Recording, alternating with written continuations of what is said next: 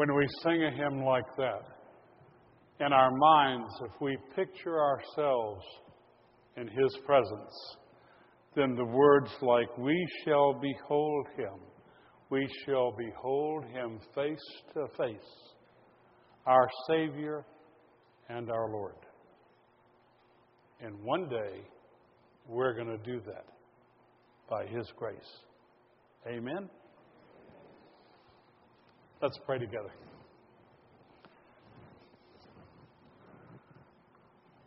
Father, at your invitation, we come into your presence now in prayer, knowing that your Holy Spirit reaches down inside of us and brings forth the very things you want us to have on both our heart and mind as we pray.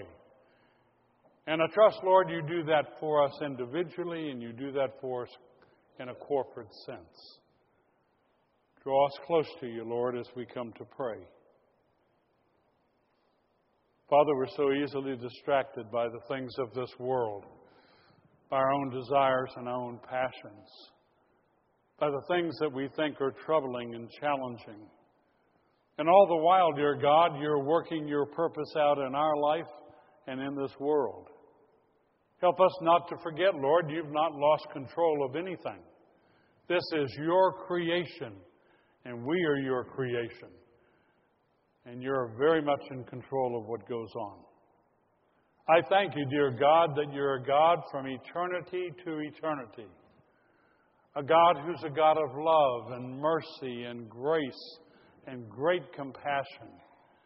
And yet at the same time, a balance with justice and high expectations for us who come to know you. I thank you that you're a forgiving God and I thank you, dear God, that you not only forgive, but you forget. And I thank you for the indwelling of your Holy Spirit, who day by day would draw us closer to you. Father, what you have done and what you promised to do for us is all an act of grace. And one day, dear God, by your grace, we are going to stand face to face and sing praise to you as our Lord and our Savior. And dear God, we thank you for that. Forgive us, Father. I doubt that there's a one of us in this room who doesn't forget to give thanks and to live our lives as ones who have been blessed. I ask you to forgive us, Lord, when we face challenges, things that are beyond our control, and we get depressed or anxious about them. Help us to know, dear God, they're not beyond your control and that you're mightily at work. I thank you that through the shed blood of Jesus, atonement for those sins and all other sins has been made, and that the guilt has been lifted from us, and it was placed on Jesus, and he died for us that we might live. But he also was raised from the dead, Lord, which is a reminder to us that you're going to raise us, that we're going to spend eternity with you. Father, I ask you to help us be appreciative of all the good things going on around us, of the people that you put around us, of the environment you allow us to live in, of the many blessings that we have experienced Help us to look back over our lives, Lord, and count those blessings, for they have been endless day after day after day. I pray, dear God, that we might see renewal in our land. There's so many things happening in our country which are alarming and which reveal that we are a country without a foundation in you. I pray for our nation, Lord, and I pray that you would help us and other committed Christians to be a living witness in this fallen world. That you'd help us not to be part of a perverse world, but that we'd be a living example to others. I pray, dear God, for those in high office. I pray for those in influential positions. And I pray for the person who has very little, but has a voice and a witness. And I pray that your Holy Spirit would move on all of us and bring us close to you. Father, I thank you for our church and what you do in our life. I thank you for an opportunity to come together this morning for Sunday school and worship. I thank you that you are designing things to enrich us spiritually. And Father, we give you all the praise and all the glory. And we do that in Jesus' name. Amen. I'd invite you to open your Bibles with me to the Gospel of Luke, to the 19th chapter. The Gospel of Luke, the 19th chapter.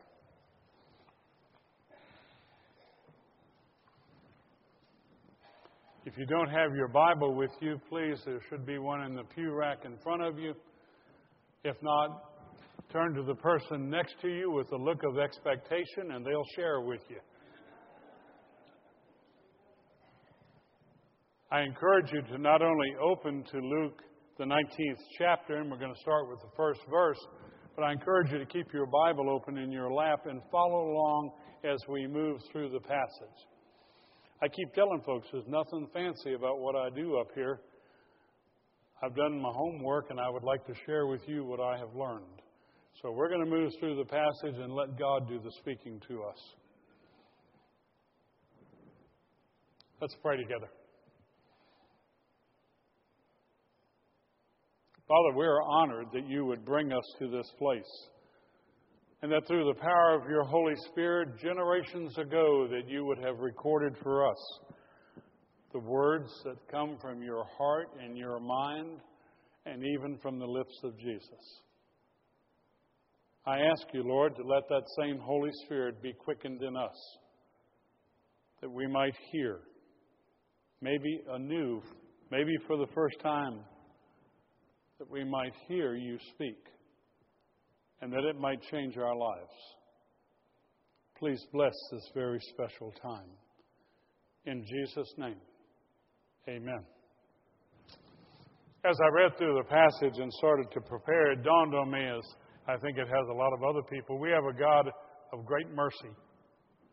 A God who doesn't look at us and say, oh, you're wealthy and you're not wealthy, and you have these talents and you don't have many talents, and that's not how he makes decisions. He doesn't look at who we are or what we're going to do for him. It's not based on that kind of work equation. It's based on the kind intention of his own will. And if you want clarification, I know when you can ask him and get to understand that a little more fully. He's a God of mercy. If you go back in the 18th chapter and you look at the last example he gives us in that biblical narrative, he talks about Jesus walking into the city of, Jer- of Jericho. And as he enters with this entourage of people and people standing along the sides of the road, there's a man who's blind. People have carried him out and placed him on the side of that road. If you've ever been in that part of the world, they grow rocks and there's dust everywhere. And that man was sitting at the feet of people going by on that dusty road. And he was calling out, begging for someone to give him money because he was very poor. He hears a change in the sound around him. He senses something's happening on the road. He can't see it, but he senses it. And as he senses that, he calls out and he says, What's going on? What's different? And somebody says to him, Jesus of Nazareth is coming by. And he knows that name. And he calls out as Jesus goes by and says, Son of David, help me, heal me. And Jesus stops and looks at this utterly poor man not with any of the kind of things that you and I have. And he looks at him and he says, Because of your faith, because you believe that I am the Son of God and can help you, I want you to stand up. And the man regained his sight. You can tell from that previous chapter, apparently the man had sight and now he's regaining it. God's giving back to him something he had already had a foretaste of. And do you see what he does when you look at the 18th chapter? He immediately joins in with the other people and starts following Jesus. That's a natural response when he touches and heals. It's a natural response for you and me. He has healed us spiritually. We ought to be in unison, walking with him every day of our life. Now, with that as an intro, what we're going to look at today is we're going to look at another case of him working in someone's life. This time, it's not a poor man. This time, it's Zacchaeus, a very wealthy man. I want you to follow along as I read from the Gospel of Luke, the 19th chapter, starting with the first verse and reading through the 10th. And folks, listen carefully, for God is going to speak to you. He entered Jericho and was passing through. And there was a man called by the name of Zacchaeus. He was a chief tax collector, and he was rich. Zacchaeus was trying to see who Jesus was, and was unable because of the crowd, for he was small in stature. So he ran on ahead and climbed up into a sycamore tree in order to see him, for he was about to pass through that way. When Jesus came to the place, he looked up and said to him, Zacchaeus, hurry and come down, for today I must stay in your house. And he hurried and came down and received him gladly. When they saw it, they all began to grumble, saying, He has gone to be the guest of a man who is a sinner. Zacchaeus stopped and said to the Lord, Behold, Lord, half my possessions I will give to the poor. And if I have defrauded anyone of anything, I will give back four times as much. And Jesus said to him, Today salvation has come to this house, because he too is a son of Abraham. For the Son of Man has come to seek and to save that which was lost. May God add his blessing to the reading of his word. When you look at the first and second verses, it's sort of an introduction. It talks about the city of Jericho. If you're in Jerusalem and you go a bit to the east and a bit to the north toward the Jordan River, out into the desert, there's a border town called Jericho. There are some archaeologists who say that after the initial Garden of Eden experience, that's where people gathered and where they lived. And if you go there today, the tour guides will take you to a place where they have dug into the ground and they show you no less than seven different layers of civilization.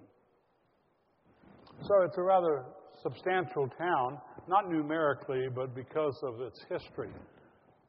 The walls came tumbling down. You remember Jericho? As the people of Israel came into the promised land? It's a place where Herod the Great decided to make an investment. He built an amphitheater, he built other public buildings. It became an oasis in the middle of that very arid land.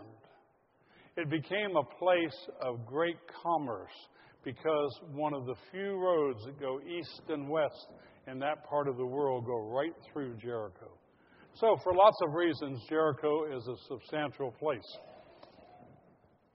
Also, it happens to be a very beautiful place. Jesus is approaching Jericho.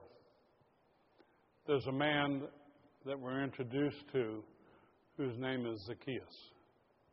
He is simply described as the chief tax collector. And to the ear of the Jew, that fell on disfavor. The Hebrew word that we translate Zacchaeus into Greek, you know what it means? The righteous one. And this man was not viewed as a righteous person, anything but that. If you look at the organizational structure of the Roman government, when they would go into a land and take possession of the land, they would immediately set up tax districts. They would immediately start extracting income from those areas to support the Roman government and also their occupation of those areas. So they had a pretty simple method. They would let people bid on being a tax collector. And the more money you were willing to commit, and the more higher percentage you were willing to give to the Roman government, the more likely you were to become a tax collector. They set up three district offices in Palestine, one of which was in Jericho, the other two over toward the Mediterranean. Those tax collectors would collect as much as they could collect. It was not a uniform taxation. The more they could take from you, the more they would take. The least they could report, they would report, and they would pocket the difference. They had a man over each district. This man was the chief tax collector. And he became exceedingly wealthy. Proverbs 22:1 says, "A good name is to be desired more than riches and wealth." And a lot of people forget that. There's a man that I came to know only very briefly and very generally back in the 1980s. His name is Lee Atwater. Lee, in the 1970s and 1980s, became one of the leading Republicans in this country. He was actually chairman of the National Republican Party when the first George Bush was elected to president. He also was one of the architects of the political system that got the Republicans into the South for the first time in over 100 years. Lee Atwater was known because he introduced, and these are my words, a new political strategy. Discredit somebody just before the election so they don't have time to rebuke it or recover. And people will remember it at the polls. That's kind of the operating procedure today. And it started, it seems, history says, with Lee Atwater. He grew to unbelievable riches and unbelievable positions of authority. People liked him. He had a winsome kind of personality. But he became ill with cancer. And in January, in his 40th year of life, at the top of his game, he knew he was going to die in a couple of months.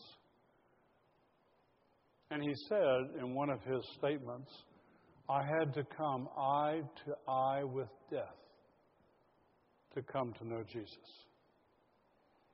And you could hear the sadness in him. I want to read a quote. January 1991, two months before his death. He said, The 80s were about acquiring wealth, power, and prestige. I know I acquired more wealth, power, and prestige than most. But you can acquire all you want and still feel empty. What power wouldn't I have traded for a little more time with my family? What price wouldn't I have paid for an evening with my friends? He'd come to terms with all of these life issues that we deal with. Zacchaeus had not yet come to terms with that. He was still at the top of his game. He was still playing the game that this world wants all of us to play. By God's grace, by His mercy, Lee accepted Jesus and understood. And he got off the merry-go-round. Are you off of it yet? Are you still on it? Or do you do like a lot of us? Do you get off and get back on? Have you ever noticed if you run fast enough, you can get on and not even stumble?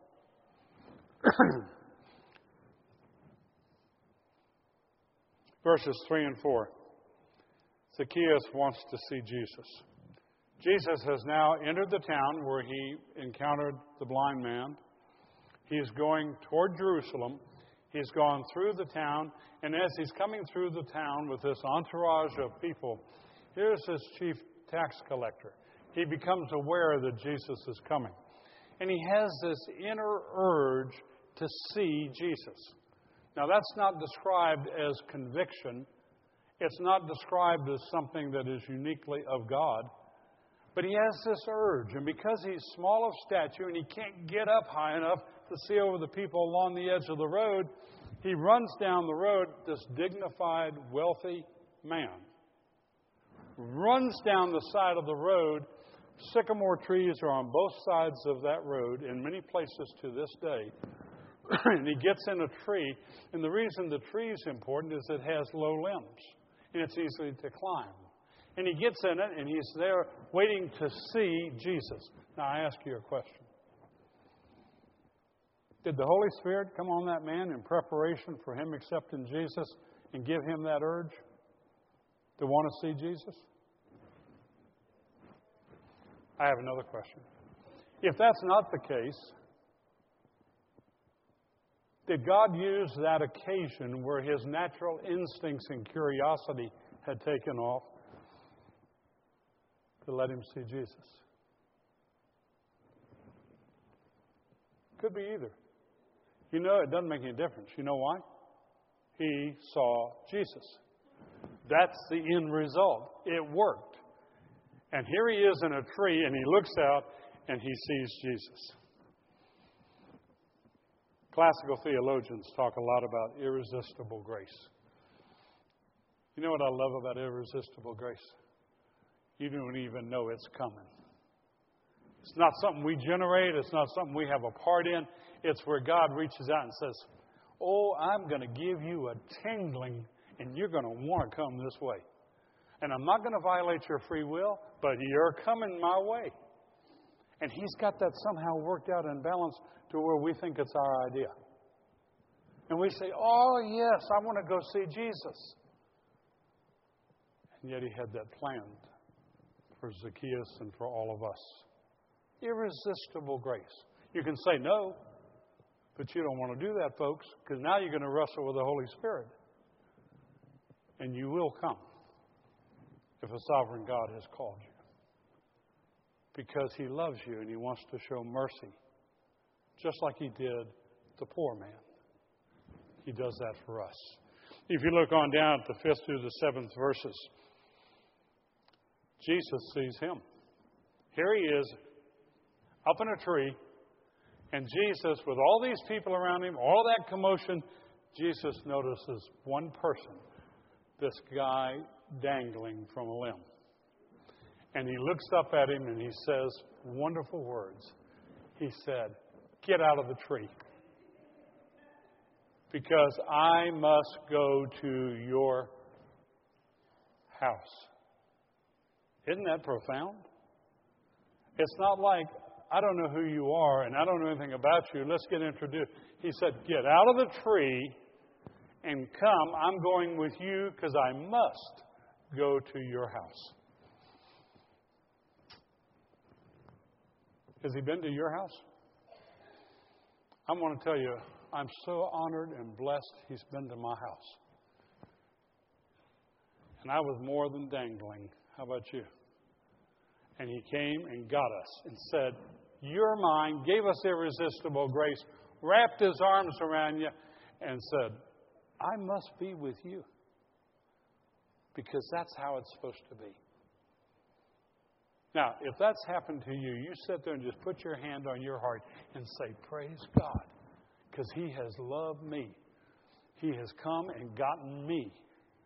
That's what it's all about. And yet, what do the people do? Some of them start grumbling. The people who are walking with Jesus, His disciples, in a general and in a very specific way, and they start grumbling. What are they grumbling about? They say, He's going to the house of a sinner. And what that does when they say that is it reveals their heart. And in their heart, they feel justified in saying,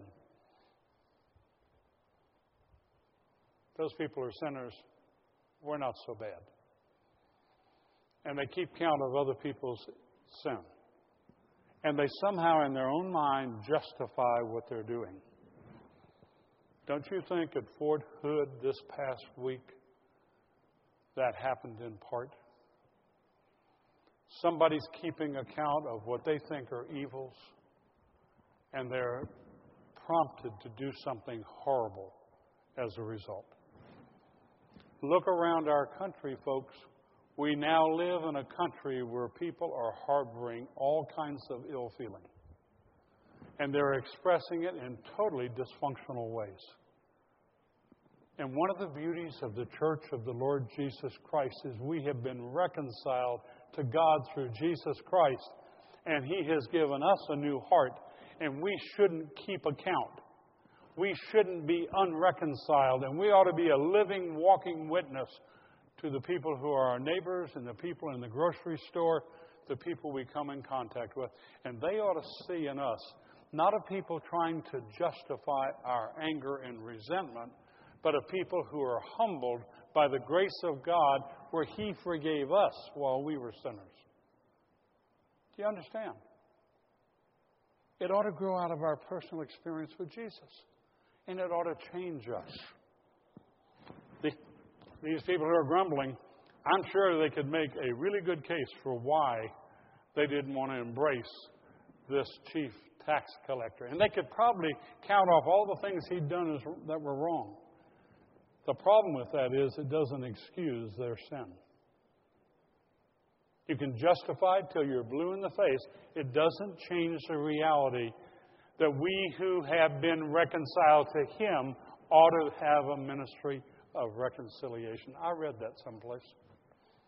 And that's who we're supposed to be.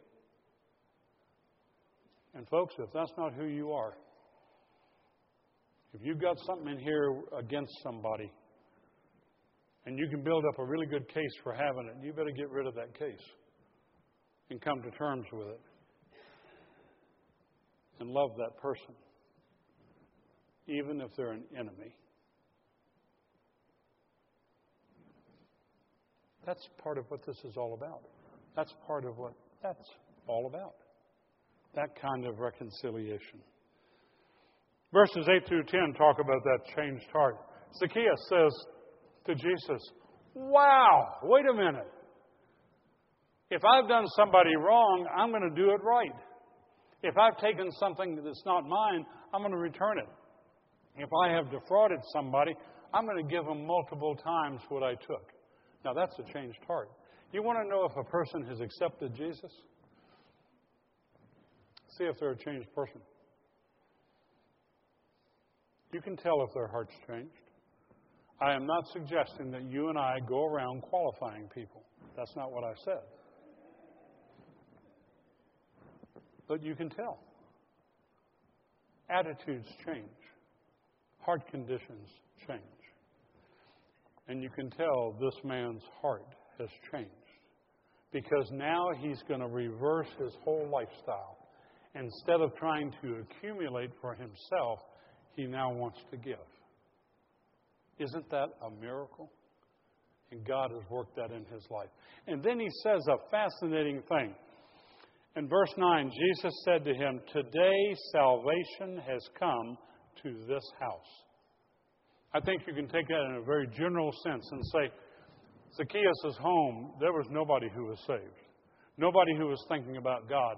And now, Zacchaeus, who lives in that house, now has come to faith.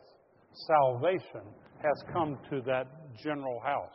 I think you can also think theologically about that and say, well, the Hebrews taught that the head of the family who circumcised their kids was going to keep covenant and he was in the house and going to influence the people who lived in the house.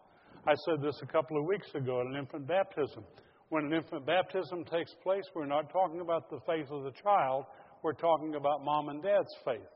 And they are going to create an environment where they talk about Jesus and talk about the things of God, where they teach the scriptures and where they pray. Now, this house has a spiritual advocate. His name is Zacchaeus. Jesus has the big picture in mind. He said, He's coming to faith. I love the way Jesus ends this. The quote says in verse 10 For the Son of Man, Jesus, has come, past tense, present, to seek and to save that which was lost. It's a blessing if you've come to the point in your life where you realize that when you were born into this world, you were spiritually lost. That is not what the world teaches. That is what our Bible teaches, the revealed Word of God. We were born into the world with no hope of salvation. Jesus says, to save that which was lost. That's where we start. And Jesus, as an act of mercy, has said, I have come to seek you and to save you. Something He's come to do for us. Has He found you? Have you been found? You know. If you have, you've been saved. Romans 10:9. If you confess with your lips Jesus is Lord and believe he's the Son of God and has been raised from the dead, you shall, not maybe, you shall be saved. Amen. I encourage you as we come to the table to keep your Bible open and to think back about some of what Jesus has just shown us and what he's just explained. Because, folks, it's your story and mine, not just Zacchaeus. Let's pray together.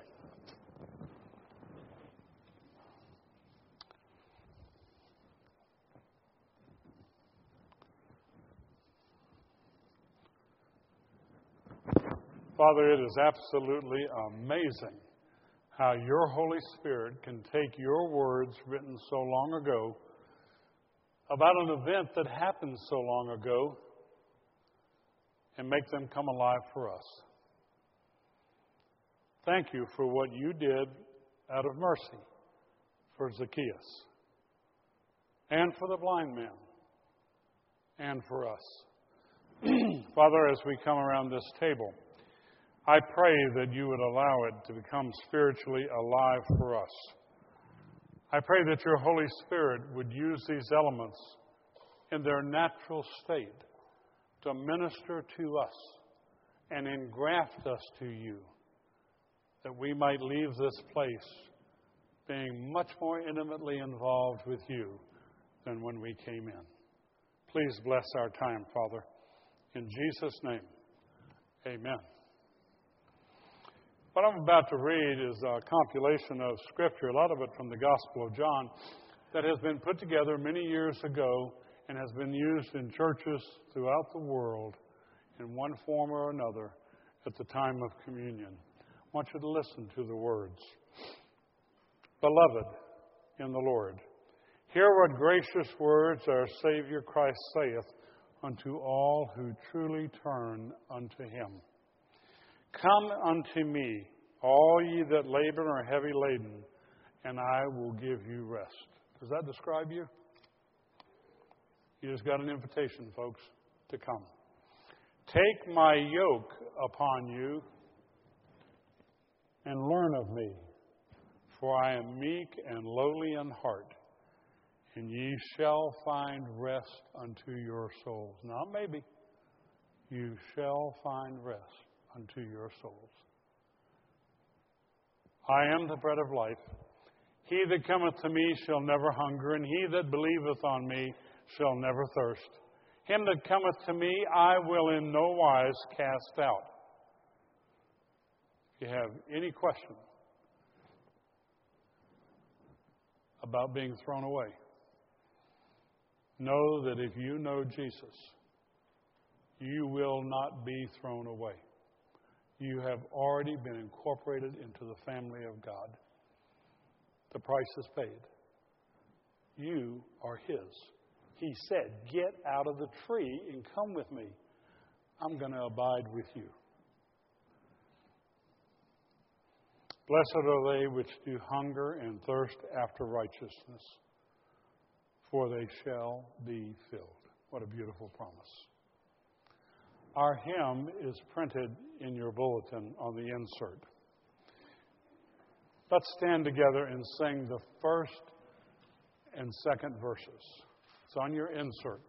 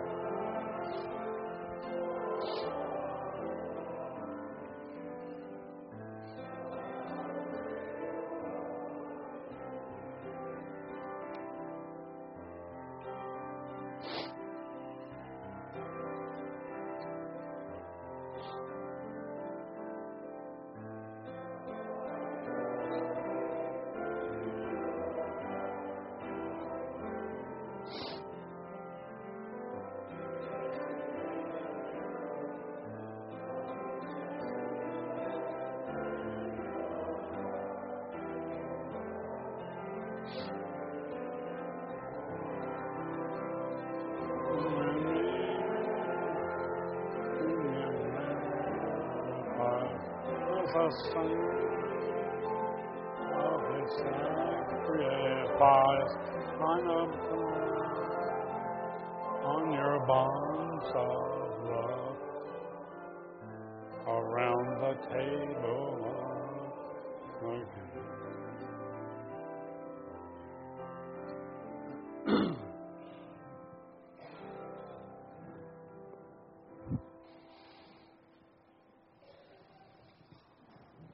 Let me give you an invitation. It goes like this You're invited to partake of these elements today. But when you do that, you need to have first examined yourself. It's one of the reasons we give a week's notice in our bulletin. It's one of the reasons we try to remind you electronically. If you haven't done that, if you haven't taken time to examine yourself, I encourage you to do that right now. And if honestly before the Lord you can say, Lord, I don't want to be involved in sin. I don't want to offend you. Please forgive me. And I will yield to your Holy Spirit and let you take over.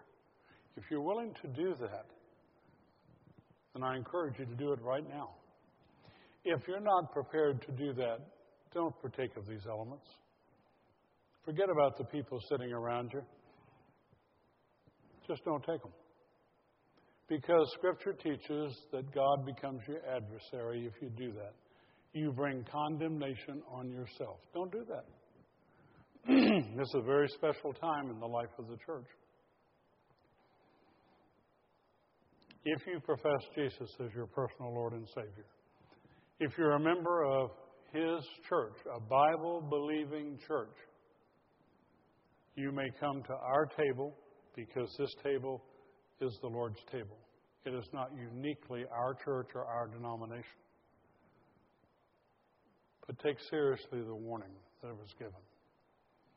Our elders are going to bring the elements to you. I encourage you to hold the elements. Just as in our passage today, Zacchaeus is part of the family of Abraham, part of the family of God. You and I are part of a family that's larger than just this. We're part of a worldwide church of God. And we have a place in that, and we're going to take communion together. So hold the elements, and we'll take them together. if you go back in your mind to the Last Supper, Maundy Thursday, we call it. Jesus was acting as a host. And at the very beginning of a meal, when they have Passover, the host takes bread and breaks that bread. And the host says to those who are about to take communion, This is my body, which is for you. So you take and you eat of it. And when you do that, do it in remembrance of me. After they had supped together, Jesus poured into a common cup wine that was symbolically to represent his shed blood. And what he was really saying was there's not a sacrificial lamb whose blood we're now going to put on the doorpost. I am the sacrificial lamb. My blood washes away your sin. I have atoned for you. So as you take this and drink of it, do it in remembrance of what He has done for you personally.